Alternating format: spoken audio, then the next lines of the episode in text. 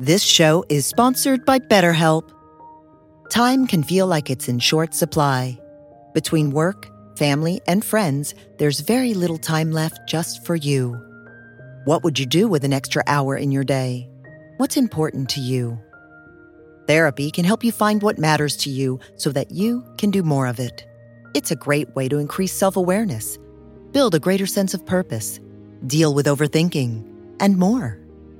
If you're thinking of starting therapy, give BetterHelp a try. It's entirely online and designed to be convenient, flexible, and suited to your schedule. Learn to make time for what makes you happy with BetterHelp. Visit betterhelp.com slash be here now today to get 10% off your first month. That's BetterHelp, H-E-L-P dot com slash be here now.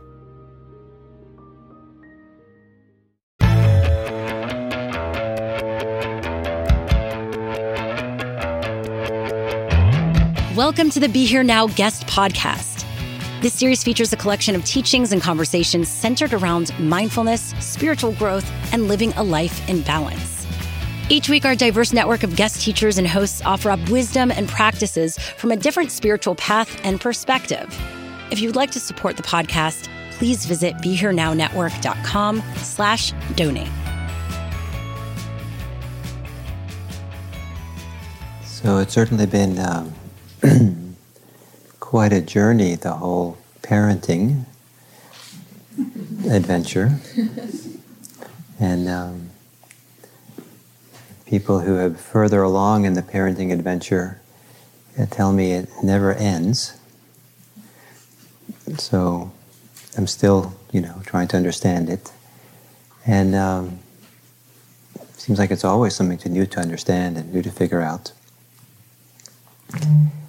And it certainly was uh, when I, you know, I, I did about 10 years of Buddhist monastic practice fairly intensely um, before I had kids. And um, so that was, in some ways, it was nice and prepared the ground for practicing as a parent, which turned out to be much more challenging for me than being a monastic and uh, challenging, you know, because of my particular disposition or something.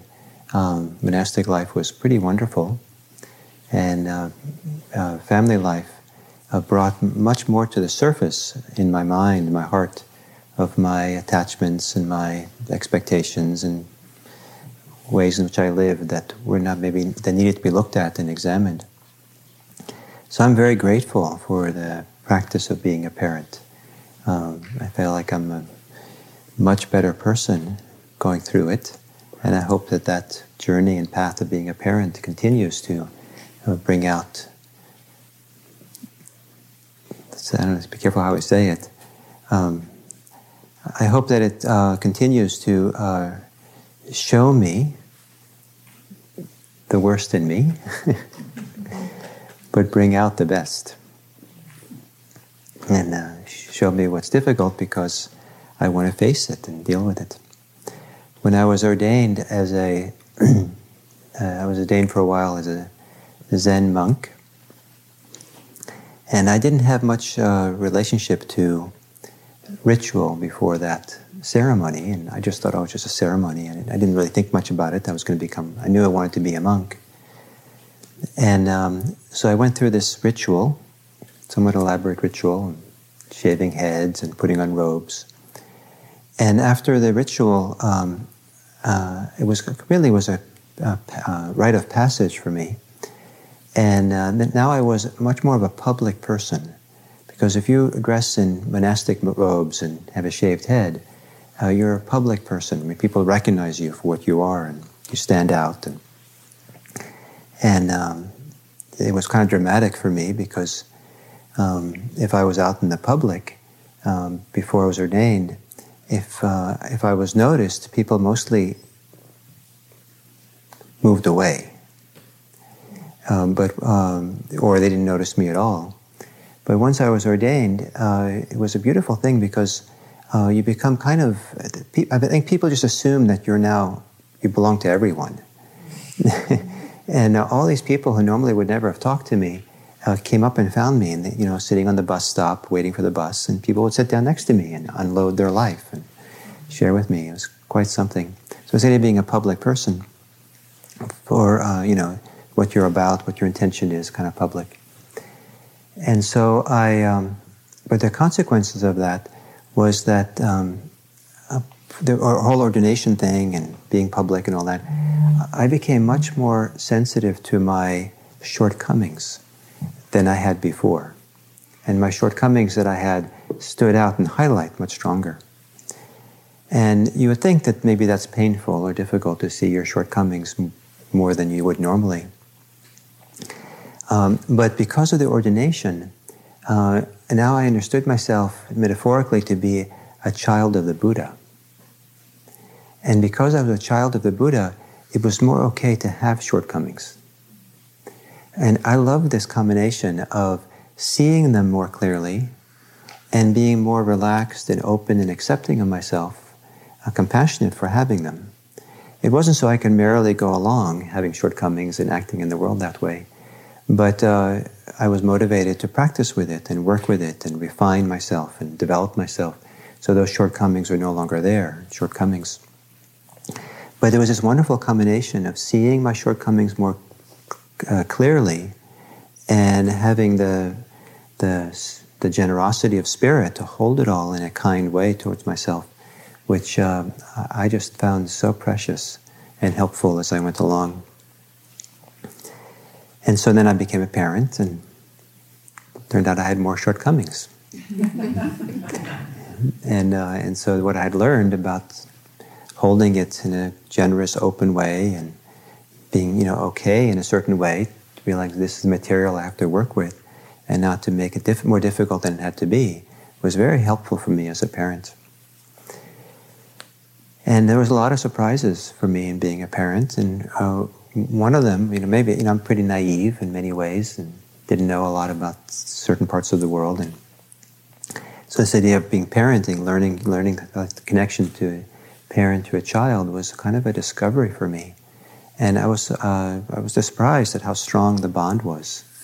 Um, I mean, I should have known. I guess maybe I, maybe I did intellectually, but um, to really experience it and to feel the, the strong connectivity and the and the kind of um, intuitive lines of communication, intuitive lines of caring and concern and mutuality was a great thing. You know, it was quite quite something to see.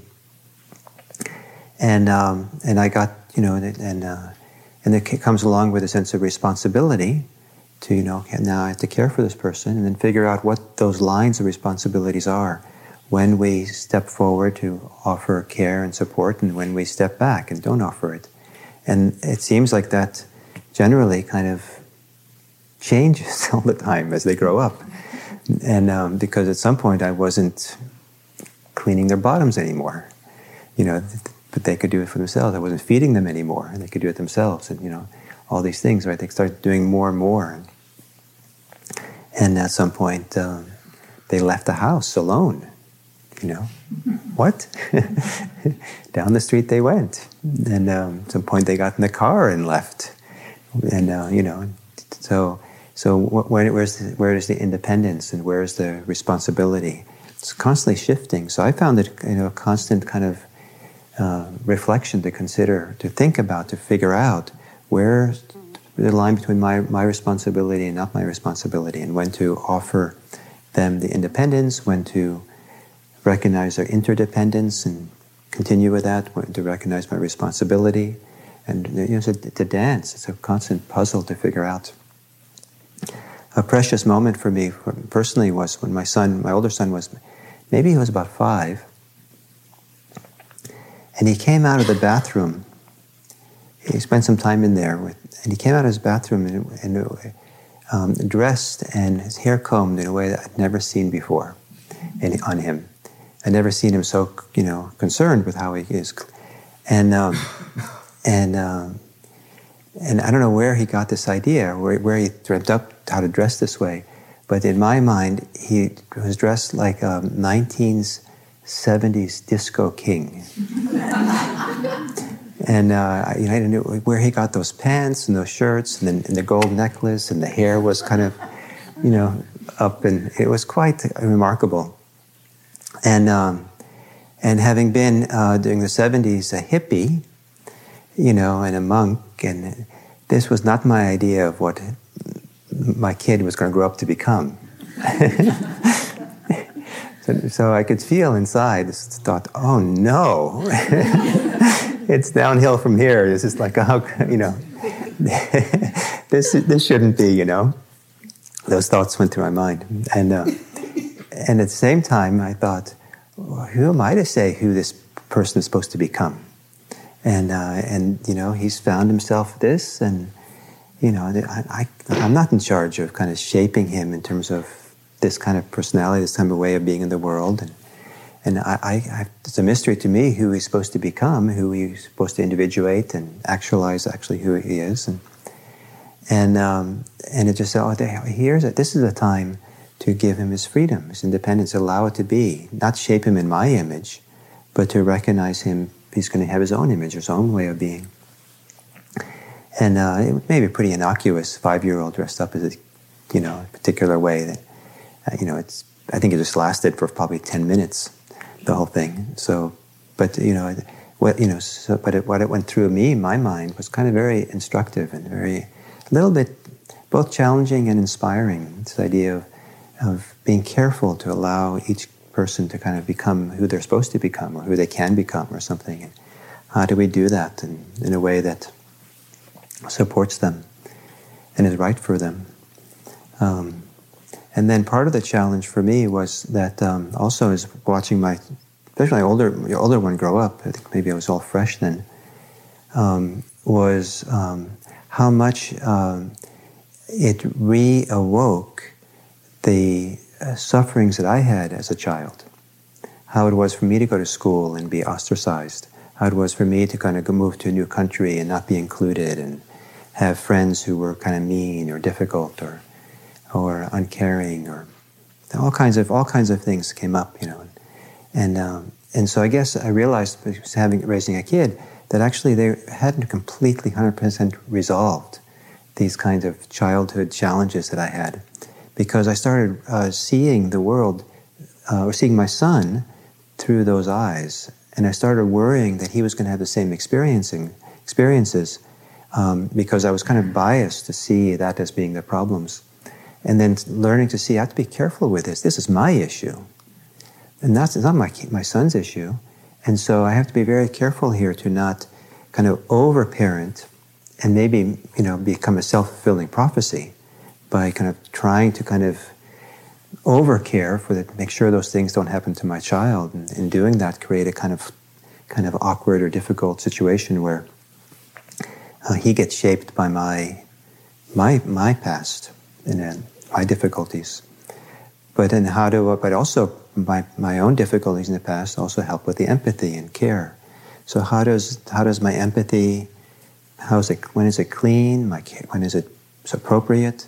When do I still seeing through the filter inappropriately of my own background, uh, where it doesn't help to see it that way and point is to kind of step out of the way and really try to see the child as the child is, not, you know, my imagination of what might be happening.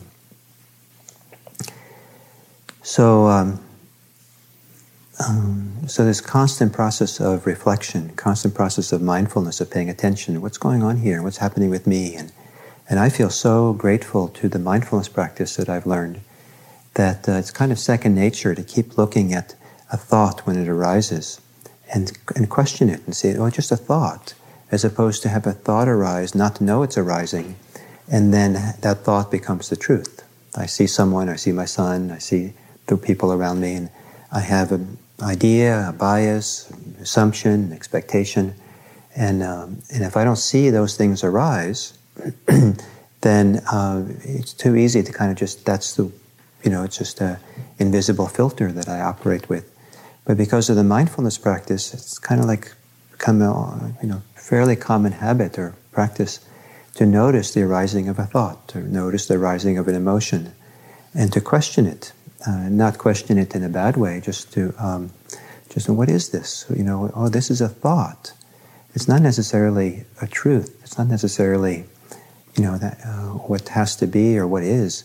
And so then to give a second look at what's going on, to, to try to look uh, kind of around the thought, around the belief, around the expectation. What else is going on here? What's really true? Or, or to give a second look at the thought that arises. Is this a useful thought? Is it a helpful thought? And I think this has been invaluable for me as a parent to have this uh, constant kind of presence of mind to kind of question myself and look and wonder and, and see. And I think that I would have made a lot of mistakes, a lot more mistakes as a parent, if I had uh, just acted on whatever thought, impulse, belief that, you know, when it arose. So this ability to see things arise is one of the really fundamental um, features or goals of uh, mindfulness practice. Not just to see things as they are, but to see them when they arise, when they first appear. And then the corollary of that is also notice when they pass, when they, you know, when a thought arises and a thought passes. Something very powerful about seeing um, uh, a thought, a feeling, an emotion, a response, a suffering, see it also pass, even if it's momentarily. It's there for a little bit, it goes away for a little bit, it rises a little bit, it goes away a little bit.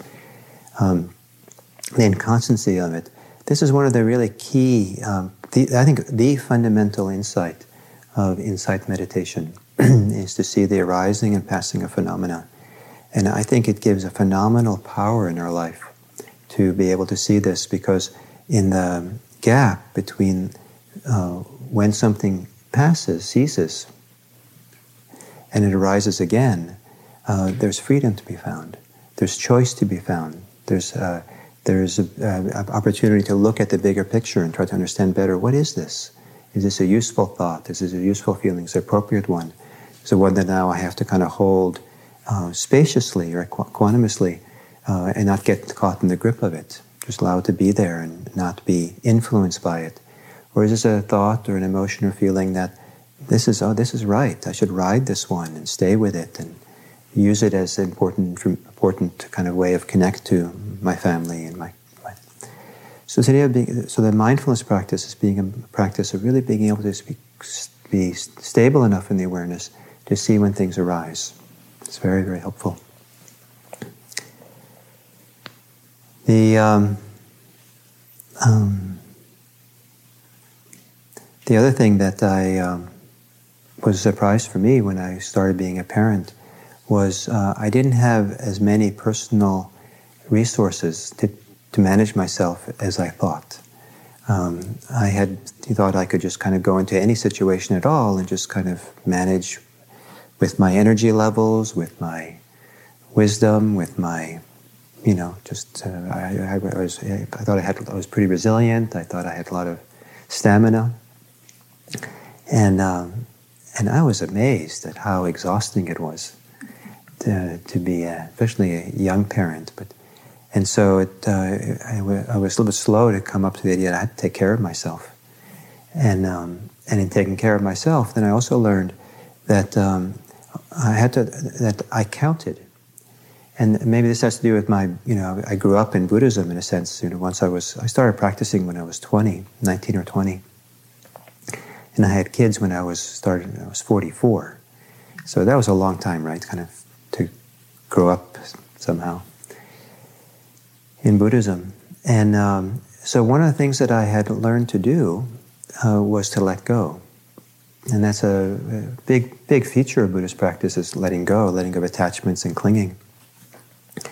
And in many ways, I'd gotten pretty good at it. And then I had to learn not to do it. And uh, around the time they became a parent, I had to learn not to let go because um, uh, it turned out as the kids got older, that my tendency was just to let go of my own needs and for the sake of the children. You know, whatever, you know, whatever they needed, whatever. But it became clear at some point that caring for the children, take care of their needs 100%, and not take care of my needs, um, was uh, became lopsided, became somehow unhealthy. Actually, it was a bad role model for them if they were if the whole world was focused on them and their well-being. and that they had to learn that they're part of a family unit, and that the greater good for the family involves uh, what's what's uh, you know everyone's well-being, and so something. So I had to kind of learn not to let go of my needs or my things that were important for me or who I was, but actually. Uh, uh, help the family unit understand that we're all in it together and it has to be compromise, give and take. It's not all, you can't just have whatever you want. You have to kind of, you know, the kid has to know, learn how to adopt and take care of each other. And it, certainly for me, it helped a lot to learn this whole lesson when we had a second child. And, uh, and then it became really clear with the second child how much the other one, the first one, uh, had, uh, had you know, not learned how to work as a family unit. And so, you know, I think we had a, we had a second child early enough that um, I think he kind of learned the started to learn the lesson somewhat. And um, but that was a big big thing for me as a Buddha, coming out of my Buddhism. So, and I heard my teachers and probably I I'd been started I started teaching before I was a, a parent. Um, uh, naively talk about letting go. Just let go. You know, I'm quite embarrassed by some of the advice I gave people when I was a new teacher. It's easy, just let go. and um, so not only is it not easy to let go, sometimes it's not appropriate to let go. And so, how do we find the, ba- the balance? How do we find when the right time is? And um, but what, what, I can say is that um, sometimes it's certainly not appropriate to let go. Some things are, we should stay, keep close at hand and do. But it's always appropriate to hold what's going on with an open hand or an open heart, as opposed to a closed hand or a closed heart. And the image, symbolic representative image of a, of a fist that holds tight versus a hand that's open is a very powerful image. And so, so the idea of, of um, holding, you know, letting go, I think um, sometimes a more useful ideas is because sometimes the idea of letting go, people think this. but uh, uh, let it, you know, let, you know, sometimes the whole movement can be not not dropping it, but just like this. So we're still holding it, but we held, hold it with an open hand, and uh, so we're still caring for it, taking care of it, but we're not like, gripping it and holding it tight. And so I think that's always useful. And so that's you know part of the the art or part of the uh, and it's certainly been my kind of constant exploration as a parent is how to be a parent with this with an open hand or an open heart. Um, so not to grip, not to hold tight, but also not to drop. How to hold the responsibility of being parent with this with some sense of e- ease or openness or lightness. And um, and a big thing for me has been to try to understand um, how to, um, um, you know, when not to be involved, when to step in, and when to allow the child to be alone, uh, when to allow a child to cry, and when to and leave them alone in the crying, and when to, um, as soon as they cry, rush in and take care of it immediately. And um, I didn't know when I was in, with, with, a young with a young child, uh, with a new parent. I had no idea that there were different kinds of crying. I, I thought crying was time to call nine one one, and uh, you know it's like a big deal. But it, got, I learned to listen to the cries, and it, they were they, they were different tones, different different ways, and there was crying because when they're really young, that's the only way they have to communicate. So they communicate a wide range of things through their crying. And so uh, you got to listen, listen, listen. Oh, is that cry? So sometimes it was, you know, it's just, oh, let them be. And sometimes it was, let's go take care of, help it out.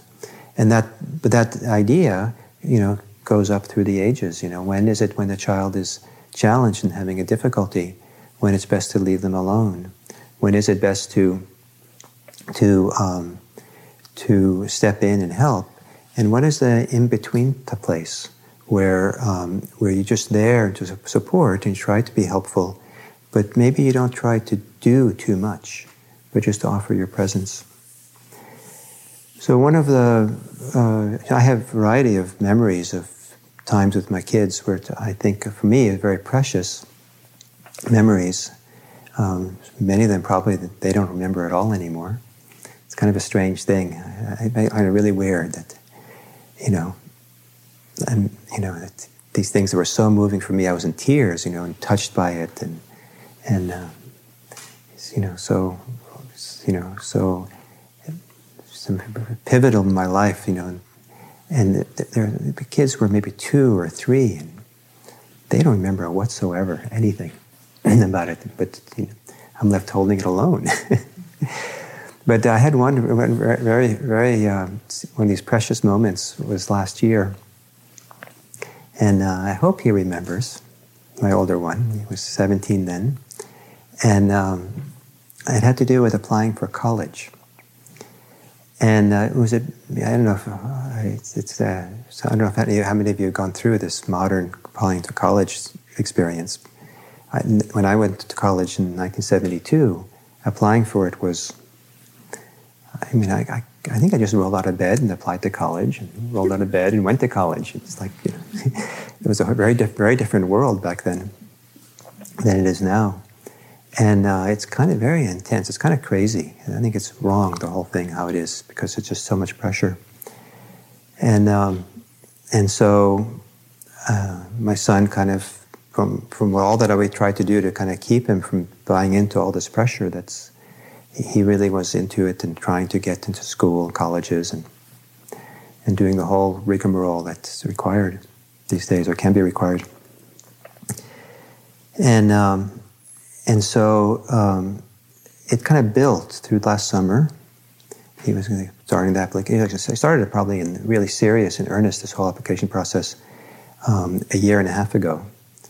And then by a year ago, it was really starting to build up through the summer and at least psychologically. And, and, and then once the school year started, semester, then he really had to get serious about writing these college application essays. We didn't, we didn't do essays when I applied to college uh, just you just filled out a few little forms and so it was like a whole new thing for me to understand. So he was writing these essays and it was a big deal. And so there was one school he wanted to go to which they have I, I didn't know they had i don't think it's a whole world right? It's all new to me. The idea of early admission. So you can apply early to one place and if they uh, different ways of doing it but i guess if you get accepted you have to go there. And they'll accept you early which means you don't have to send any applications to anybody else, any other colleges. So you save a lot of time and money. So but he really wanted to go to this college. This was like he lived for it. So the week before it was due, November 1st, he was um, just working and working and working on his essays and everything he had to do, and schoolwork was put aside, and and he was somehow it was, it was pretty tense at home as he was working at this. And it was due Sunday night, the applications. So Saturday morning, I said, Are you sure you have the deadline right? You sure it's Sunday? You should have the time right. Yes, I'm sure. And um, so, okay, so anyway, I went on the website to double check. And sure enough, midnight, Sunday night. That's what it said. So, um, so he was working all day Sunday, and you know, this was like a big deal. Many, many months of you know stress and effort and going into this. And then Sunday um, at 9:25 in the evening, he pushes the apply button. It's all, all, the, all the applications done. Apply. He gets a message back saying, "You're too late. The deadline just passed." 12 o'clock Eastern Standard Time because it was a California school. So he, was just devastated. And um, so we tried to talk about it and what's going on and what to do. And so I, you know, I think about 11 o'clock at night, um, it really kind of hit him. And, uh, and, uh, and then we had this very precious father son time I mean, it sounds heartbreaking, but maybe it was like very, you know, and maybe it's the last time I'll get a chance to do this with him. Uh, he was sobbing on the sofa on the couch. And so I went and sat with him. and put my arms around him. You know, which I, you know, and really tender, kind of like we were when he was a little, you know, toddler or something. And I thought, oh, this is a this is a chance. This is an opportunity, really. I mean, I, I was heartbroken too for him, but for this kind of close father-son time and really being together. And, and so I talked him through it and breathed breathed with his suffering and got him to kind of he was hyperventilating, not just sobbing. So getting him to calm down and to settle and and to be there with him and say the things that were supportive and how to be with his experience.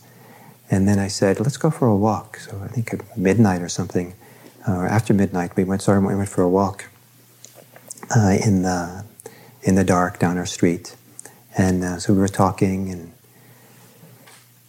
putting, putting it all in context and trying to understand it. And, and, um, and then at some point, it was one of those, it was the first little rains. You know, we hadn't had rain for a long time, right, in California. So it, that night, it started raining, raining on us on walking through the streets. And, and by the time we came home, around 1.30 or so, 1 o'clock at night, um, uh, we were laughing. And um, so that was nice. And so then 1.30 we came home, and I said, okay, let's go to bed. And then he said, no, now I have to, now I have to start my homework. what? Because he'd put it off, right? Because he was doing his college applications. So he, I don't know what time he went to bed. I went to bed. And, um, and so then um, I called the college the next morning and uh, to talk to the admissions people, what happened. And there was a message on the voicemail message. It says, we know there was a problem with the application um, now because the, the, the, the organization that processes all the applications, they're on the East Coast. But on their California website, it said midnight. We know there was a problem. We've extended the deadline one day. So then he applied. So, but the, I tell you all the story. I tell you the story um, because of um, um, what was important about the whole event. I mean, it's kind of you know, heartbreaking. It was painful for me as a parent, painful for him for sure, harder for him than for me. But it, I, I saw it as a really precious time for us to bond and connect. And there was so much care and, and tenderness and love that in that exchange and going for a walk in the rain and being together that um, you know i hope that this is a memory that he keeps for his life. I think it was i'll keep it for my, my lifetime to have those moments with him and work through this and come to the other side and hold each other and tender and loving and warm and, and for him to hopefully feel a parental care and love in this kind of moments of crisis. Um, you know, maybe I'd like to believe that maybe it was a very important formative experience that if application had gone through just the way he wanted to go through, maybe it would have been worse for him because he kind of had bought into this societal pressure to get into school and to college, how important it was, and early admission, and and it just, you know, it probably would have just reinforced that. But because of it didn't go through, and his expectations and dreams and everything momentarily were kind of shattered, there was a chance for a very different uh, time and period with us, uh, you know, for us and him to feel something different. And uh, so we never quite know. And uh, so when do we step forward? When we leave them alone? And so I told the story partly because in sitting on the couch with him sobbing, uh, I was still negotiating this balance. Is where do I how much do I step forward here and try to fix it or help him? How much do I allow, just accompany him in his difficulty? I felt like I, to, I needed to accompany him, be his companion through his challenge. But how much do I try to, what do I, what do I do here? And so to find that just a line, the right line, the right balance was the, was the art of it, art of parenting at that time. And I think at that particular one, I think I think I found the right balance because of um, you know by the end of it, but it took about two hours the whole process. I think we were laughing together and and we had spent all this time kind of holding each other and and it was very tender. So this art of uh, of parenting and practice, it's never. It seems like it's always, as far as I can tell, at least for me always trying to figure out how to do it. It's always a practice, and um, and it's one that I kind of kind of welcome. Um, sometimes I'm ready for it to be over, and sometimes I wish it's never over, uh, because I don't see it any different than uh, doing for me doing uh, my Buddhist practice, being mindful. Um, I never want that to be over. It's just part of life. It's, it's like breathing. It's like breathing to be a parent. So I hope that um, some of these ideas, some of these thoughts that I offer, has some meaning for you. And uh, if nothing else, uh, be lovely if it inspired you to uh, to keep uh, bringing your mindfulness to everything involved in parenting. 360 degree mindfulness. So mindfulness of yourself, mindfulness of your children, of your extended family, just mindfulness of our society, and be able to kind of 360 degrees pay attention to the whole thing. And in the middle of all that, um, keep coming back to your heart. And if you can have an open heart that can hold it all, you don't have to drop anything, but you can hold it. And then in that holding, uh, I think you'll find your wisdom and your success with probably everything you do. You don't have to let go of anything, but you can hold it openly, and then you'll know what to do.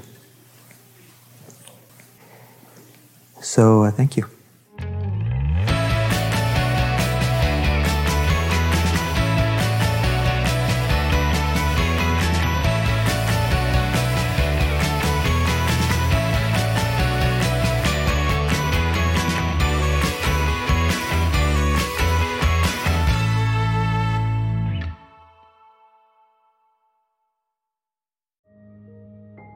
This show is sponsored by BetterHelp.